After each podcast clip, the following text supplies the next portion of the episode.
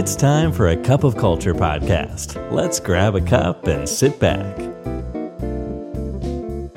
สวัสดีครับได้เวลาจิบกาแฟคุยกันเรื่องวัฒนธรรมองค์กรกับ A Cup of Culture อีกแล้วนะครับวันนี้แก้วที่สามร้อยสี่สิบห้าอยู่กับผมท็อปณัฐวุฒิ หานสุวรรณนะครับสวัสดีคุณผู้ฟังทุกๆท่านอีกครั้งนะครับวันนี้หัวข้อที่เราจะมาพูดคุยกันในวันนี้ก็คือเรื่องของวัฒนธรรมองค์กรแบบที่ทุกอย่างเร่งด่วนนะครับหลายๆคนอาจจะเคยเจอเรื่องนี้นะครับพูดถึงความเร่งด่วนความที่ทุกอย่างเป็น priority ทุกอย่างเร่งด่วนทุกอย่างรีบมากๆไปหมดเนี่ยครับจริงๆก็เป็นวัฒนธรรมองค์กรรูปแบบหนึ่งที่แน่นอนว่าอาจจะไม่ใช่วัฒนธรรมองค์กรที่ดีสักเท่าไหร่นะครับเพราะว่าแม้แต่ความกระตือรือร้นกับความเร่งด่วนเนี่ยมันจะเป็นสิ่งสำคัญต่อความสำเร็จของหลายๆองค์กรนะครับแล้วก็เป็นข้อได้เปรียบที่หลายๆธุรกิจเนี่ยช่วยให้ประสบความสำเร็จนะครับเพราะว่าทีมที่ตัดสินใจได้อย่างรวดเร็วกล้าที่จะเรียนรู้กล้าที่จะทดลองอย่างรวดเร็วแล้วก็ปรับตัวได้รวดเร็วเนี่ยมักจะมีโอกาสประสบความสำเร็จได้มากกว่านะครับแต่เราก็ต้องไม่ลืมนะครับว่าจริงๆมันมีความแตกต่างระหว่างความกระตือรือร้นกับความที่เราไม่รู้ว่าอะไรสำคัญอย่างเช่นว่าเวลาที่ทุกอย่างมันเร่งด่วนไปหมดเนี่ยสุดท้ายแน่นอนว่ามันก็เหมือนจะไม่มีอะไรด่วนเลยนะครับเพราะว่าพนักงานเลือกที่จะไปโฟกัสกับการทำงานด่วนที่มันเล็กๆน้อยๆอย่างเช่นการตอบอีเมลนะครับแล้วก็ทำงานแบบวันต่อวันไปแทนที่จะได้เอาเวลามาทำงานที่สำคัญสำคัญที่มันมี impact กับองค์กรจริงๆนะครับแล้วไอ้ความเร่งด่วนตลอดเวลานี่แหละครับที่มันส่งผลเสียต่อประสิทธิภาพการทำงานจริงๆแล้วก็ส่งผลต่อแรงใจในการทำงานของพนักงานด้วยแต่ก็แน่นอนครับว่า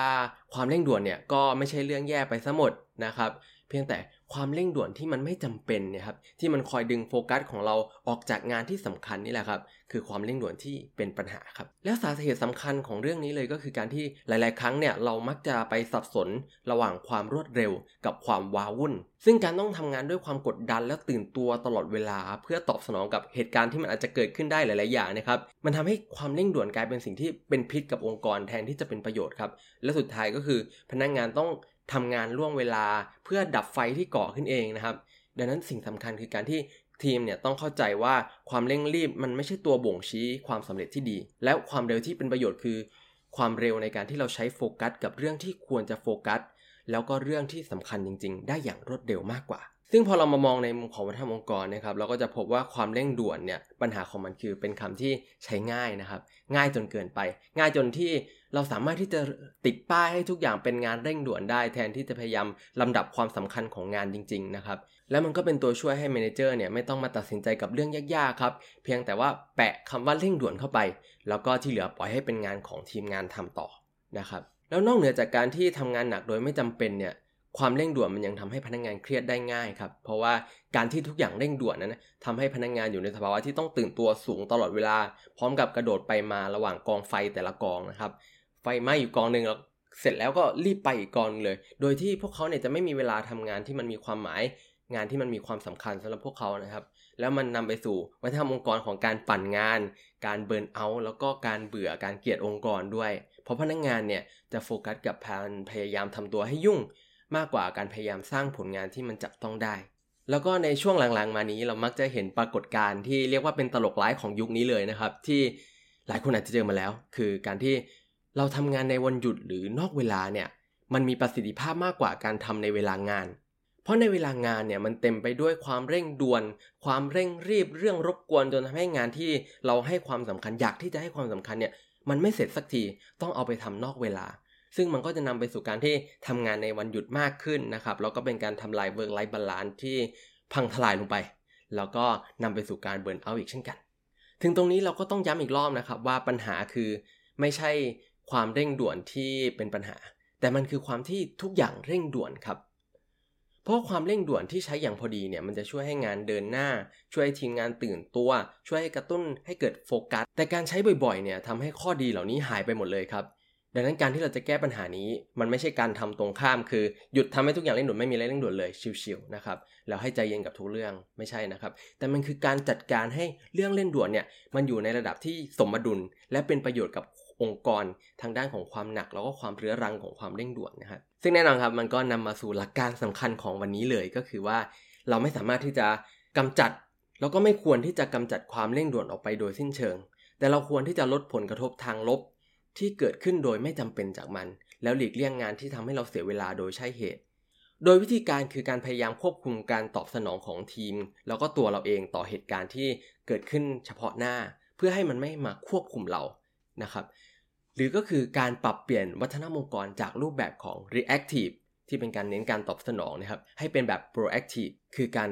เตรียมการล่วงหน้าดีๆพอพูดถึงทั้งสามระดับนะครับเราก็ต้องลองมาแบ่งดูก่อนอย่างแรกเลยที่เราเรียกว่า reactive นะครับที่พูดไปก่อนหน้าคือบรรยากาศที่ทุกอย่างเนี่ยเร่งด่วน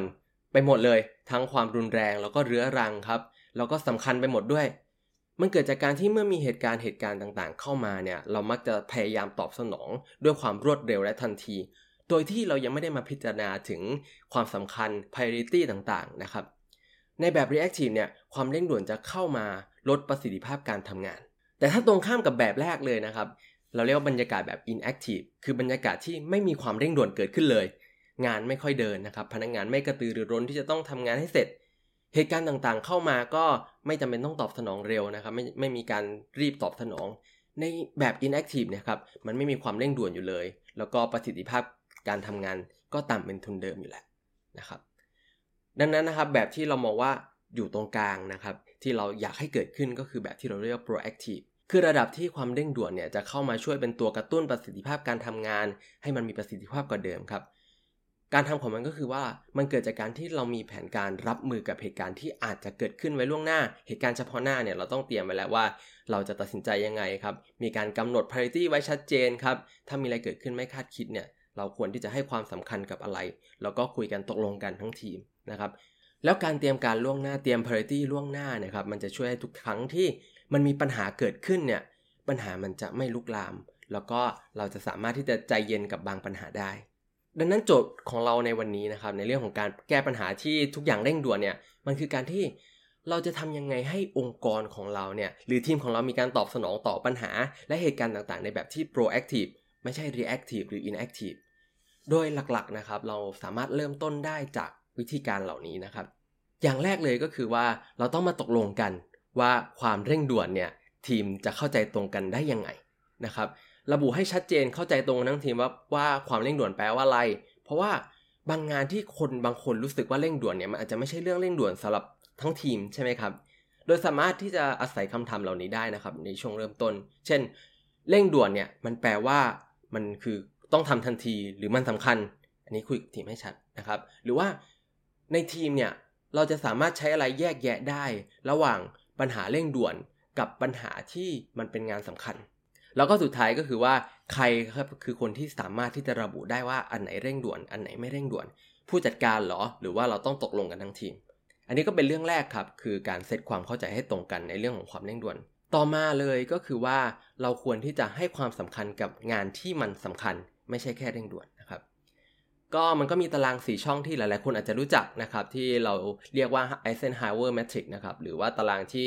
สำคัญเร่งด่วนนะครับมันก็เป็นเครื่องมือที่มีกันมานานแล้วนะครับแต่มันมีประโยชน์อย่างมากเลยต่อการแก้ mindset ที่ทำให้ทุกอย่างมันเร่งด่วนนะครับโดยหลักการคือเราแยกความเร่งด่วนออกจากความสำคัญนะครับแล้วก็ระบุว่างานแต่ละชิ้นเนี่ยมันเร่งด่วนแค่ไหนสำคัญแค่ไหนเร่งด่วนสำคัญ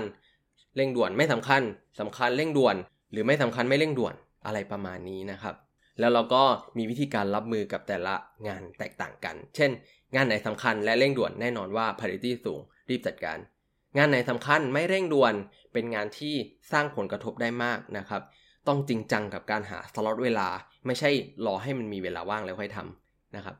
แล้วงานเร่งด่วนที่ไม่สำคัญเป็นตัวที่คอยดิสแทรกเราออกจากงานนะครับควรพยายามที่จะแจกแจงงานเหล่านี้ออกไปนะครับแล้วก็ถ้าเลี่ยงได้เลี่ยงในการที่จะรับมันเข้ามา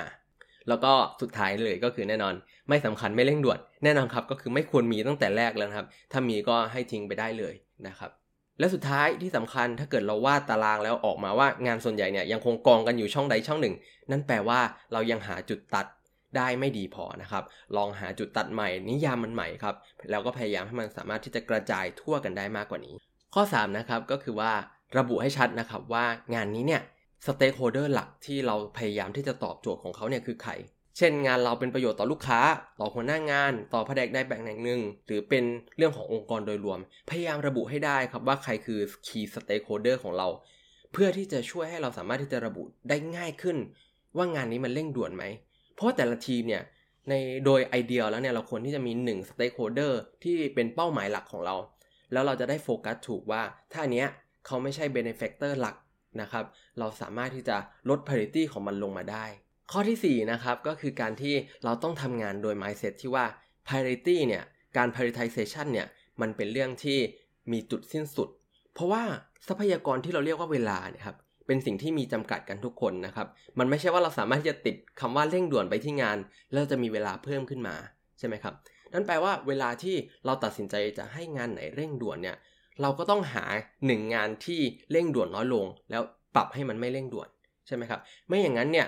ทุกๆอย่างก็จะไปกองกันอยู่ในความเร่งด่วนทั้งที่เราไม่ได้มีเวลาเพิ่มขึ้นมา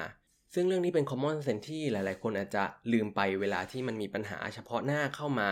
แล้วก็ต้องรีบตอบสนองนะครับและสุดท้ายนะครับก็คือว่าเราต้องเตรียมตัวให้กับความเร่งด่วนจริงๆที่เร่งด่วนมากๆนะครับเราสามารถทำได้โดยการที่เราตกลงให้มันมีช่องทางการติดต่อสื่อสารบางอย่างที่เอาไว้เฉพาะเวลาฉุกเฉินเช่นเบอร์โทรศัพท์ส่วนตัวนะครับที่ให้โทรได้เฉพาะเวลาฉุกเฉินเท่านั้นซึ่งแน่นอนเราก็ต้องมีการข้อกำหนดในการมีบทลงโทษในกรณีที่ใช้ในกรณีที่ไม่จำเป็นจริงๆนะครับเพราะว่าถ้าช่องทางฉุกเฉินเนี่ยมันถูกใช้บ่อยเกินไปมันก็ส่งผลย้อนกลับให้ทุกอย่างดูเป็นเรื่องฉุกเฉิน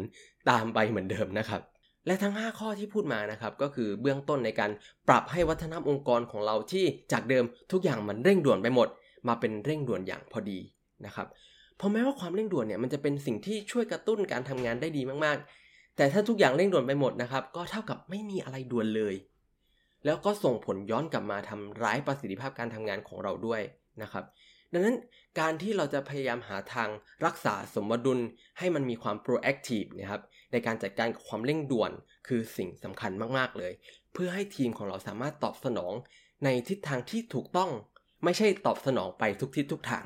นะครับเพราะว่าสุดท้ายนี้ก็ต้องอย่าลืมนะครับว่า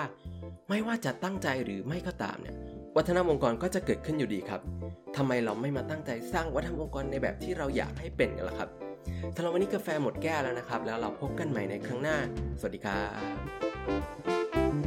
And that's today's Cup of Culture. See you again next time.